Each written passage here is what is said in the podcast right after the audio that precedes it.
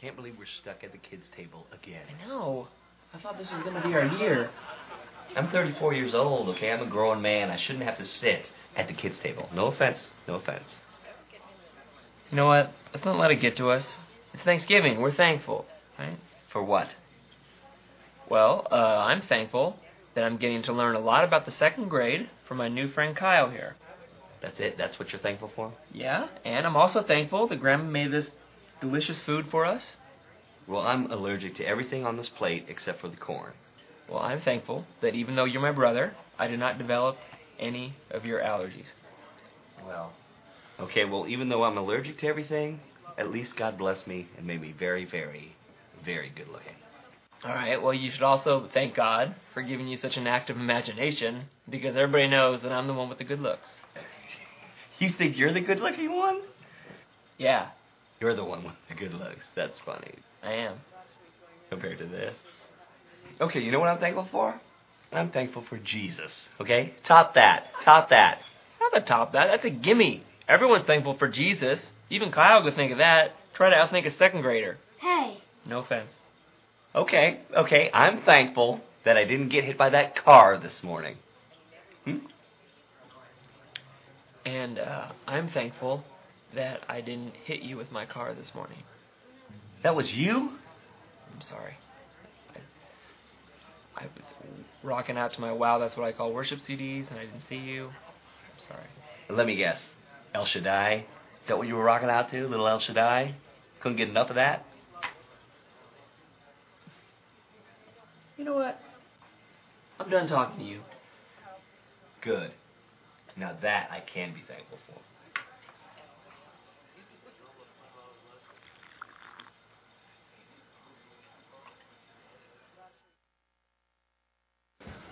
Sitting at the kids' table. Anybody ever had to do that? Some of you did it this weekend, yeah. I actually made it through Thanksgiving without eating turkey, and I consider that just like a major accomplishment. My 10-year-old wanted fried chicken legs for our Thanksgiving meal, and so that's what we had on Thursday, and then we had ham yesterday, so that was a good thing. I just wasn't in the mood for turkey, and if you like turkey, you know, no emails, no. That's you, me. How many of you feel like you are ordinary?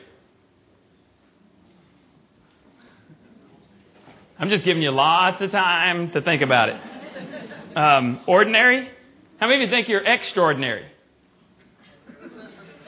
Wow, these are the secure people in the room. Okay, now, the title today is What God Can Do Through Ordinary You.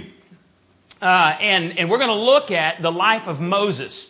You've probably heard about Moses, Big Mo. He's like the biggest dude in the Old Testament. He wrote the first 5 books of the Old Testament. I said New Testament, Old Testament. He wrote the first 5 books of the Old Testament. He is the one who led the children of Israel out of Egypt into the Promised Land. You know, he did the 10 Commandments, which has absolutely nothing to do with the movie you've seen on TV. There are so many holes in that. I remember my brother sitting around when I was younger when that came out, and they had their Bibles, and they're going, that's wrong, and that's wrong, and that's wrong. And there's really so much bad stuff in the Ten Commandments movie, you know, that's not scriptural. But anyway, Moses is the dude. You know, Charlton Heston holds up his arms and parts the Red Sea, and they go through, and all the Egyptians, they die. And I mean, this dude had it going on. He's the one that tapped the rock and water came out, you know, because you got a million guys, not counting the women and children that you have to go through the desert with. That's a big deal. And God just used him in an amazing way. But we're going to look at his life, and we're going to find out that when he thought he had it going on, he really didn't. And God had to bring him back down to where he realized he was ordinary, and that's when God started using him. So today we're going to look at some principles from Moses' life, and if you want to be effective, if you want to live an effective life where we get to the end of your life, and not only your immediate family, but other people said, that's a life well lived. They invested their lives in other people, and they did great things, and their legacy is going to live on after them. You too can live that type of life, but you got to realize God only uses ordinary people. All right, so let's dig in and let's look at some things. The first secret that Moses figured out, it took him a while, to figure it out. The first secret was be yourself. All right? Be yourself. Now, this is contrary to everything you see on the newsstands. It's contrary to everything you see on commercials on TV, because they're trying to tell you that you need to be like these people on TV. What we need to learn is the Bible says that you are to be yourself. God created you like you are for a reason. I don't understand exactly why God created me the way He did. There are some things I like about myself. There's a lot of things I don't necessarily care for. But God created me this way, and so I'm supposed to go to God and say, God, here I am, use me, faults and all. And I found out the more faults that I confess and I just admit to, the more other people can identify with me, and we begin to grow together as we look at God's Word, and we say, how can God use somebody like me in spite of all of my faults? Well, God used Moses in spite of his faults. Let's think about his life just a little bit. Moses came to a point where he had an identity crisis, and he had a reason for that. Because if you remember the whole deal, in Egypt, Jewish boys were supposed to be destroyed. When they were born, they were supposed to be killed because the Israelites were growing too large. And the Pharaoh, the king, said, you know, if we're not careful here, these slaves, these Israelites, are going to grow too large for us, and they will be able to overpower us. There's probably 2 to 3 million total population living right in the middle of the Egyptians, and they were the slaves. And so Pharaoh said, I know what we'll do to control the population. We'll kill all the baby boys. So if you were to stand up and say, you know, I'm Jewish and here's my son, that son would be killed to control the population. The women, they could be married to Egyptian men. That was something they considered different.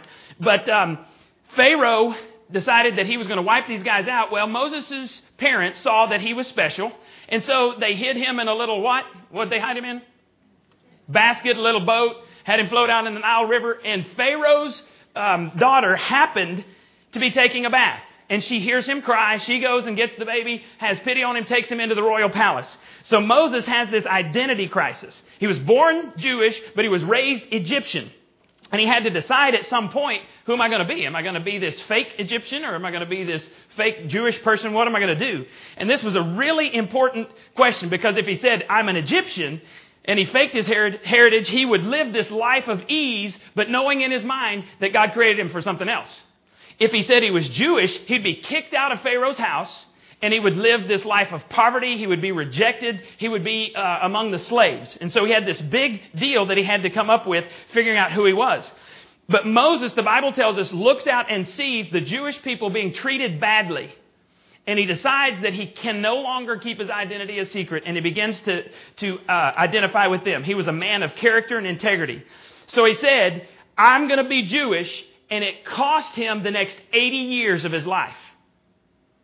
Because when he tried to take things in his own hand, he killed an Egyptian. He had to run away from Pharaoh because he would have been killed. He spent 40 years herding sheep.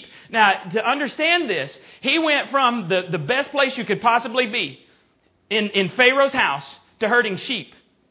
That's like dirty jobs guy.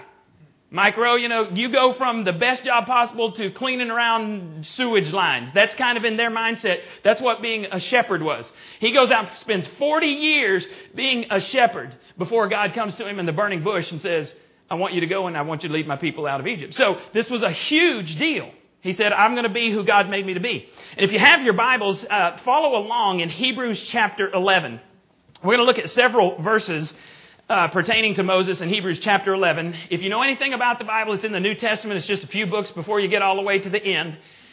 And Hebrews chapter 11 is what we call the Hall of Fame of faith, because it just talks about all these great people who had great faith. And the reason that they're great, the reason they're recorded in Hebrews chapter 11 is because their belief in God was great.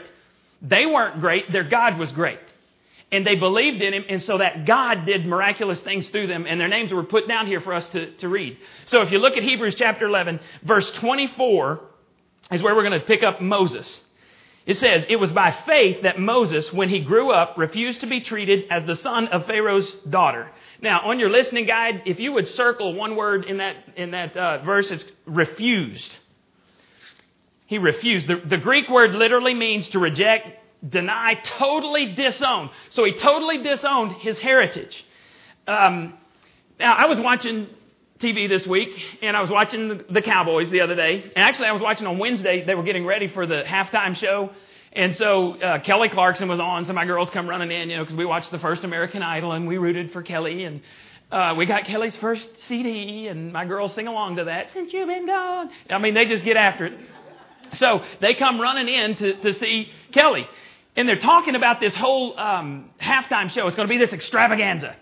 And then they showed these little girls, about my girl's age, and they said, these girls, I don't know if you saw the halftime show, but if you think of the main stage is like this, there's a big area here, and then it comes down in a triangle at the middle of the field. Well, inside the triangle, there's a runway here, there's a runway back here, and down here. So there's two little holes. Did y'all see that? Any of y'all see that? The holes were filled with a bunch of screaming, maniacal little girls. And I was saying to my girls, I bet y'all would like to be in that hole screaming. Because all they had to do, their whole practice just consisted of going, ah! I mean, they're just waving and screaming. Well, come to find out, the people that are in there are the grandchildren of Jerry Jones. Oh. Now, that's a place of privilege, right? You don't get to go into those little holes and scream for Kelly Clarkson unless you are somehow blood relative of Jerry Jones. And Jerry Jones is pretty well known, right? That would be kind of cool to be related to Jerry Jones, because you get to go to Cowboys games in the new stadium that's going to be the monstrosity with the biggest HD TVs in the world. Not one, but two of the biggest HD TVs in the world. It'd be cool.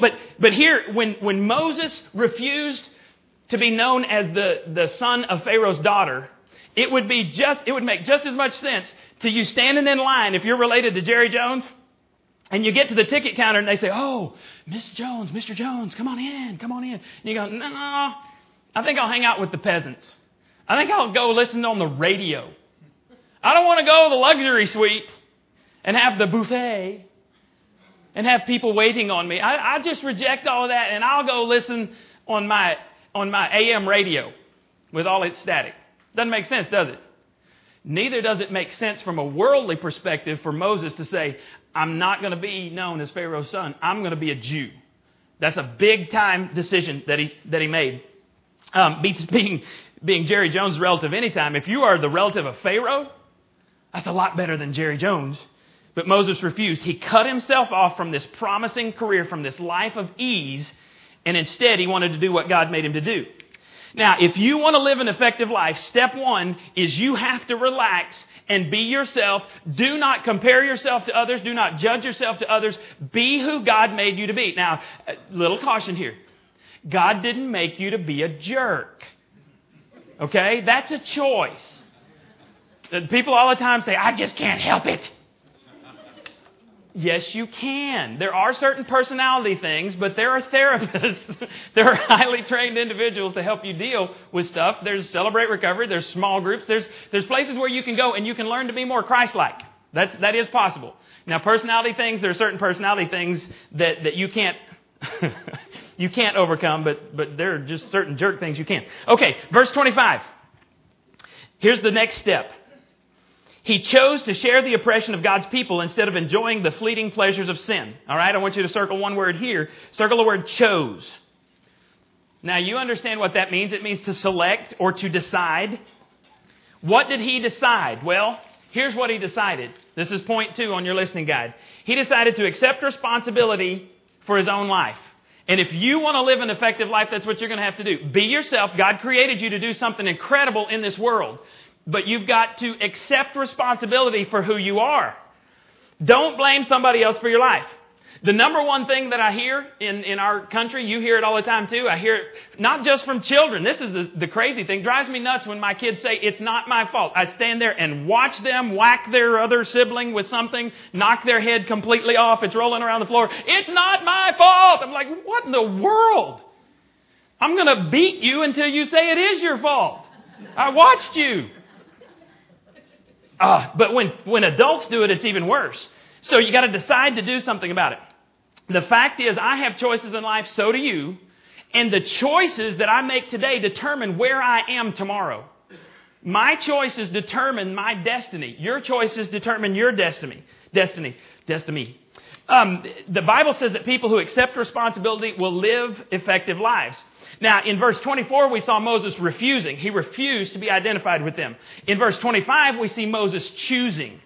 There's a principle here. The negative is always followed by the positive. When people get derailed from Christianity, they think it's this group of rules. Don't do this, don't do this, don't do this. Don't smoke, chew, cuss, or go out with girls that do. Well, Christianity is not about do's and don'ts. Christianity is about a relationship with Jesus Christ. So what happens is when I make a choice that I'm going to follow Christ, when I'm going to accept responsibility for my life, the negative is always followed by a positive. When I choose to follow God, He's replacing something negative in my life. Does that make sense? When God says no to you, it's always a positive answer. There was this big campaign when I was a teenager called No, the Positive Answer. And I thought that was the dumbest thing I'd ever heard. They were talking about sexual purity, staying completely pure and saving yourself for marriage sexually. And the reason God tells you no is two positive reasons. Every time God tells you no, it's two positive reasons. We've written this down before. He wants to protect you. He protects you from all kinds of stuff. And if you've been in one of those relationships that was not godly, you understand. You've gone through it and you say, oh, if I had only done it God's way, He would have protected me from all of this junk in my background. But He also wants to provide for you. He wants to provide a new relationship. When you do get married, there's going to be trust and there's going to be all of this incredible stuff. So if you've been through that, you've done it a way that wasn't God's way, that didn't honor God, you're going to be saying, oh, man, I can tell you, do not do it your way. And we do it all the time. We all make choices, and that's why there's so much junk in our past. Christianity is not a negative religion, a bunch of don'ts. It's these things that God protects you and provides for you as you make choices to put His stuff in your life and not the world stuff. Now, if you go back to verse 23, you'll see that it was by faith that Moses' parents hid him for 3 months. They saw that God had given them an unusual child, and they were not afraid of what the king might do. Now, God chose Moses when he was a baby. Now, there came a time when Moses was going to have to choose God. And we're going to see that in just a minute. In verse 24, it tells us, when did Moses make the choice? If you're following along there on your listening guide, when did he make the choice to follow God? When he had done what? He refused. When he grew up. A sign of maturity is when you say, I am responsible for where I am in life. I can't blame my parents anymore. Mom painted my nursery fuchsia, and that's why I'm a jerk today. When Mom bathed me, she got water up my nose, and my nasal passage has never been the same. I mean, come on. We have all kinds of creative ways to blame other people. There came a point in my life where I had to say, my parents did the best they could. We have a great relationship today. We didn't always. I was a jerk. I thought they were jerks. It was pretty mutual. And we had a horrible relationship until I went off to college, and then all of a sudden they started getting smarter. My IQ didn't go up. Theirs did when I went off to college. So you have to accept responsibility and say, okay, maybe my parents messed up. Maybe they made bad choices that affected me. But I can either drag around that baggage for the rest of my life, or I can say, I'm not going to do it anymore. I'm going to focus on what's ahead of me. I'm going to accept responsibility for where I go from here. Maybe I messed up to this point, but no matter how bad you've messed up, God says He will take you from this point and work this incredible thing in your life for your future. God says, I have a future and a hope for you. Not to give you calamity, not to mess up your life. My future will cause you to be effective and to leave a legacy that affects others. Nobody can ruin your life except you. Satan doesn't have enough power to ruin your life. God has the power, but he loves you too much to ruin your life. So ultimately, the only one that can continually ruin your life is you. The choices that you make. If you want to be effective, then you're going to have to accept responsibility, and you're going to have to be yourself, and you're going to have to make some choices now that 6 months down the road, a year down the road, you'll see the difference. Your happiness will be determined by the character in your life. Your character is determined by the choices you make. The first choice is to be yourself. The second choice is to accept responsibility for your own condition. Because Here's the bottom line. You have to decide, are you going to be bitter because of what happened to your past, or are you going to be better? The folks that are better are those who learn from the past and move on. Accept the past and move on. Now, here's a third thing. After you be yourself and after you accept responsibility, then you've got to establish your value system. You have to settle the issue, what is really important. And this is not something that you just kind of flippantly decide in your spare time. You've got to give it serious thought. And this is what Moses did. And here's his value system listed in verse 26. He thought it was better to suffer for the sake of the Messiah than own the treasures of Egypt. For he was looking ahead to the great reward that God would give him. Now, if you think about it, there are some things that people tell you that are important in this world. And it's interesting that Moses rejected all three of these things in this passage here. People will tell you that power or status is important, right? Folks are grabbing for power. They're grabbing for status all the time. People will tell you that pleasure is important. That's the whole purpose of alcohol and drugs, and actually that's the whole purpose of extreme sports, you know, to get that high and, you know, to sell you the latest equipment so that you can go faster and higher and do all of that stuff. And when that gets a little ding on it, then you got to go buy more. I mean, that's the whole, our whole society, our economic society drives us to buy more, to be discontent with what we've had in the past. So power and pleasure, and then the last thing is treasure. So we want to accumulate all of these things. So in verse 24, we see him rejecting power, the world's measure. Moses said, I'm not going to be identified with Pharaoh's daughter. I'm not going to let people call me that. In verse 25, we see him rejecting the world's pleasure. He refused to hold on to the pleasures of sin. The Bible says sin is fun for a while. If it wasn't fun, you'd never be tempted to do it. It's fun for a while, but then it drags you down. And in verse 25, we see him rejecting the world's treasure. The very things that people spend their lives trying to get, Moses rejected. That's because he had this value system. And he said, God's will is of greater importance than the treasures of Egypt. Now, why am I spending time on this? Well, I've discovered that if you don't determine what's valuable in life, other people will do it for you. If you don't decide how you're going to use your time, somebody will tell you how to use your time, right? Whether it's your boss or your boss who's your spouse or whether it's someone in your family, they'll tell you how to use your time. If you don't decide how you're going to use your money, someone will tell you how to do that, right? I mean, all I have to do is say April 15th. Somebody's telling you what to do with your money on April 15th, right? Or you get your paycheck and it's automatically deducted. Somebody's telling you what to do with your money. If you don't make up your own mind, somebody's going to do it for you. And let's just consider this holiday season that we're in. Joy to the world. It's the most wonderful time of the year. How come then so many people don't like the holidays? Could it be that somebody else is telling them how they got to spend their time? Now, you got to be careful. Because if they're in here, I give you permission not to answer. Did any of you spend time with people that you didn't want to spend time with this holiday season? A couple of you. And I won't say it on the microphone, so it won't be recorded for all eternity. No, that's all right. Does anyone have expectations of where you should be over the holiday seasons? And if you're not there, will you suffer the wrath of those people? You may be written out of the will. You may not get a present.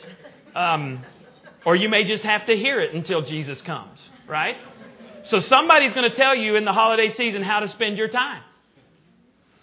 Will you buy presents for anybody this Christmas season that you really don't want to buy presents for? Let me see your hand. Come on. Tell truth. I'm hoping not. Why do we get in trouble Christmas? Why do our finances get jacked up at Christmas? Because people have expectations and we're trying to meet those expectations whether it fits into our margin or not. Several weeks ago in our marriage series, we said when you get stress in your life is when you have no margin, nothing left over time-wise and nothing left over financially. Anybody get stressed at Christmas time because you don't have enough margin financially? Yes! What are we doing? We're letting other people establish our values for us. We're letting other people tell us where we're going to spend our time and how much money we're going to spend. And I just have this idea that, well, let me just ask, how many of you have extra money laying around December 31st? You just got a pile of cash that you come in and you pile on the kitchen table and you say, honey, what are we going to do with all of this? Anyone? Anyone? No. It's because other people are making our decisions. And when we get our credit card bill, does the peace of God that surpasses all understanding guard your heart and your mind in Christ Jesus when you get your December credit card bill? Or actually January, because that cycle. No! Other people are telling us what to do. And here's what I think happens. I just got to be totally honest with you. In every church I've been in, I've been a minister for 24 years now. I have to do the math. I was a youth minister for 19 years, been a pastor for 5 years. And every church prior to this one, December has been our biggest giving month of the year. Because there's a lot of folks there that have money and they're going to have to pay taxes if they don't give to the church. Because our government is a good government and it says if you save enough, if you put something in your IRA, then you don't have to pay as much taxes. And if you give to a charitable organization, you don't have to do as much taxes. So every church I've ever been in, except this one, December has been this huge giving month. I mean, we can be behind budget for 11 months. And then all of a sudden, wham! And we don't know what to do. We try to hoard it so that we can make the next 11 months, This church is totally opposite. For 11 months of the year, you folks give like crazy. And then in December, I just think that we're going, oh, I can't do it all. And so the church is where we neglect. And I'm not trying to put guilt on you. I don't even care if you give. I'm just saying, though, our value systems are jacked up because we let someone else tell us what we're supposed to do. And we know we're supposed to pay the church. We're supposed to give a tithe to the church if we're a church member, if we're a follower of Christ. But it comes to that time and there's nothing there. You can't give 10% of nothing. I guess you can, but that's nothing. Write a check for zero. At least, the intention's there. Stick it back there. Maybe God will give you credit for that. I don't know. At least there'll be a record that you tried to give something. Now, let me qualify that and say, our church every year we do something like the Angel Tree. And we have given gifts, and in the past we've given clothes, and we've given food. I don't want to indicate that we're Scrooges when it comes to Christmas. No, not at all. I think we're going to give toys to about 100 kids this year. And I've been there at Northside Elementary School when we do this. And parents will look at you and think you're insane. And they'll say, why are you doing this? Because God's blessed us. We just want to bless you. Through the years, we've gotten thank you notes. Through the years, we've even gotten checks in the mail. There was a guy last year that 4 months later, when he got back on his feet financially, he sent a check for $100 to our church to say thank you because we provided Christmas that he couldn't provide for his kids. So I'm not saying that we're not giving people. I'm just saying that we give out everywhere else with no plan. And then when it comes to the church, we're like, sorry, God, got to stiff you. So maybe in the new year, we should go to a different plan. The best plan Janie and I ever came up with was we decided how much money we were going to spend on each kid. And then we started saving before. First year we did it, we got started kind of late. And we were working at the party station. We were doing everything we could. And every stinking dime went into I called it the Christmas tax. I'm like, when do we finish with the Christmas tax? Well, this year we started earlier. Christmas tax was finished months ago. And I'm like, that's just so smart. We didn't give to each other for several years because we had no financial margin. And I said, baby, I'd rather not have anything than try to put it on a credit card. Last year, I actually had the money, but I bought her a present that she'd been wanting. It was a coffee pot. I bought her a coffee pot, but I put it on credit card, and then I was going to pay the credit card back. And she said, I would rather never get a gift than you have to put it on a credit card. Well, this year, because we just made some decisions 12 months ago, we're in a different place. I got a present this year. She said, do you want a present? And I went, yeah, it's been about 5 years. I'd like one. I got a present. I already know what it is, but I don't care. I like it. She hadn't let me see it, but I know what it is. So all I'm saying is we got to come up with a plan, and the sooner you start on your plan, the better you're going to be. Because we act as if our washer and our dryer and our refrigerator and our dishwasher and our disposal and our garage door opener, we act as if those things will live forever. We hope it. Because if we've had a plan, if you just started, when you buy a new refrigerator, if you just started a fund of $5 a month, by the time that sucker runs out, guess what's sitting there? Enough to buy a new one. We just got to come up with a different plan. So establish a value system. And I want you to see what Moses did, how he established this. Jesus said no one can serve two masters. He'll either hate the one and love the other, be devoted to one, or serve the other. You have to decide what's going to be important. Are you going to serve your relatives? Are you going to serve other people? Are you going to serve your boss? Now, within reason, I understand that because you got to be a good employee. The Bible says to do that. But we got to establish our own value system because if we learn to say no to other folks so that we can focus on our value system, we're going to be effective in life.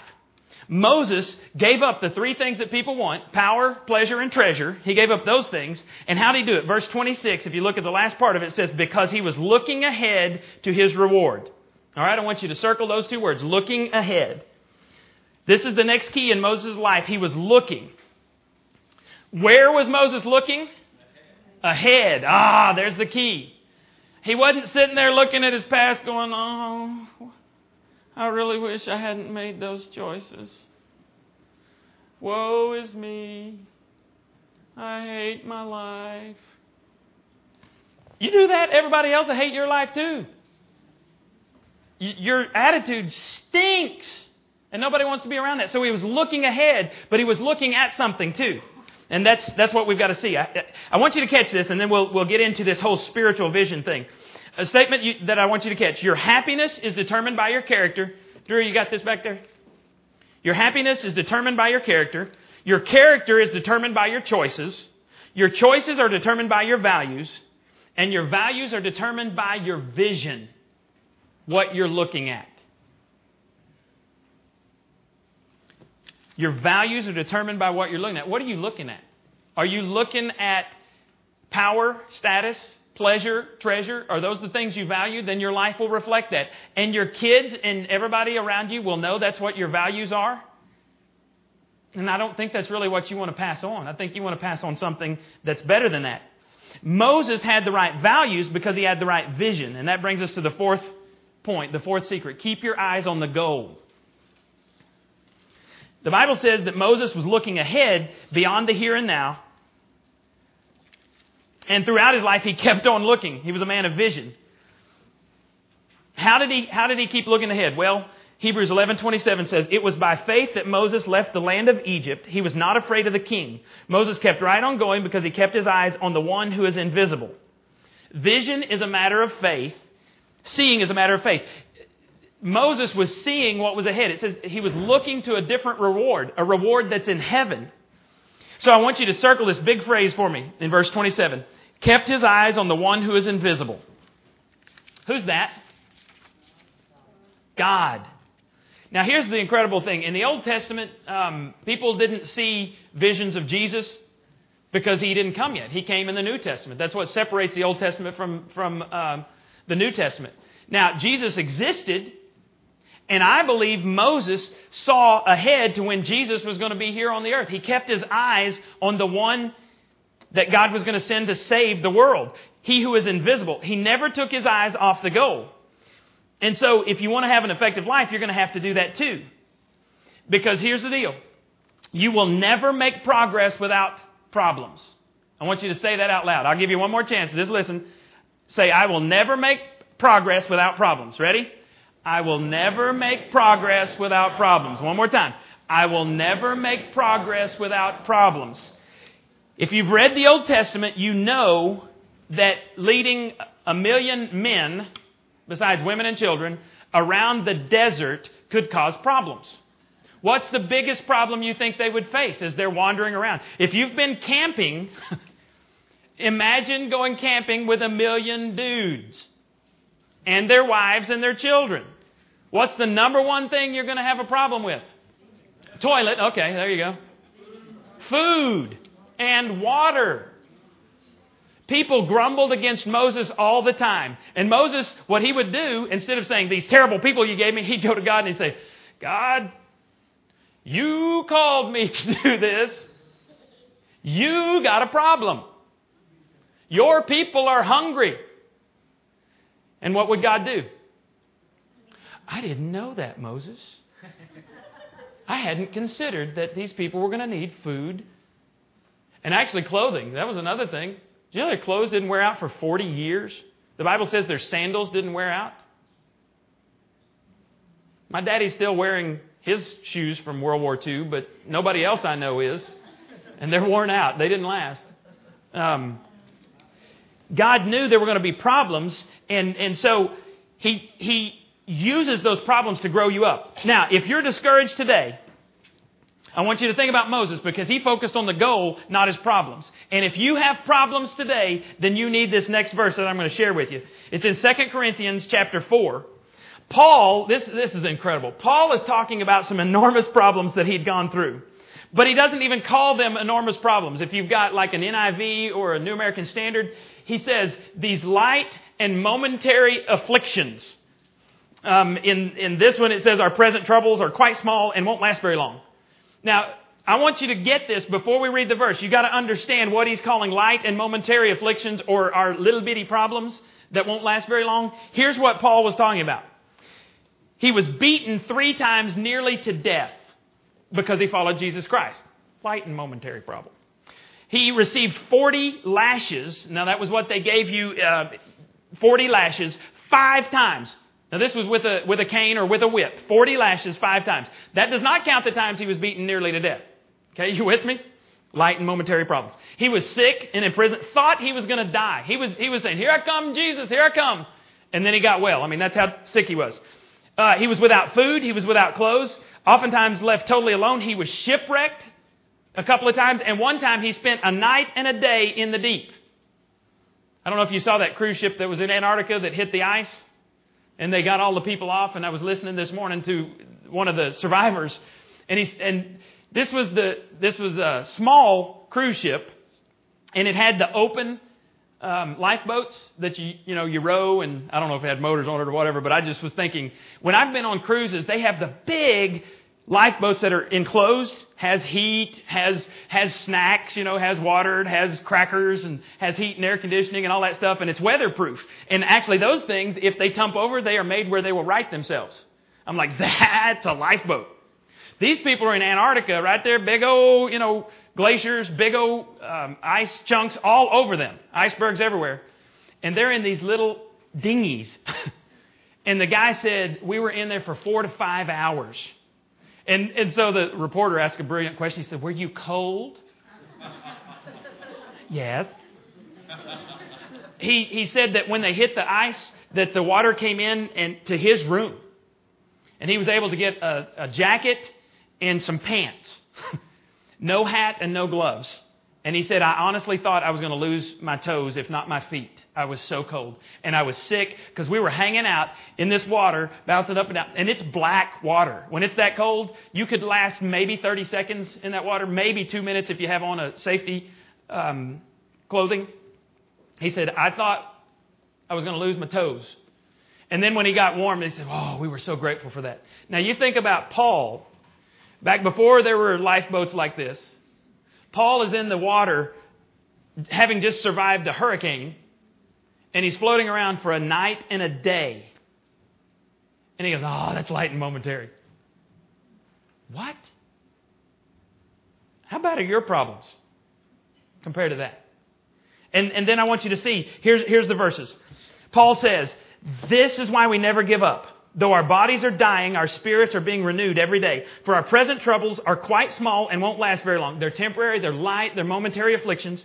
Yet they produce for us an immeasurably great glory that will last forever. Paul says that God's purposes for your life are always bigger than the problems you're going to face. And God teaches us to rely on Him through problems. When I go through really good times, who do I tend to pat on the back? Me.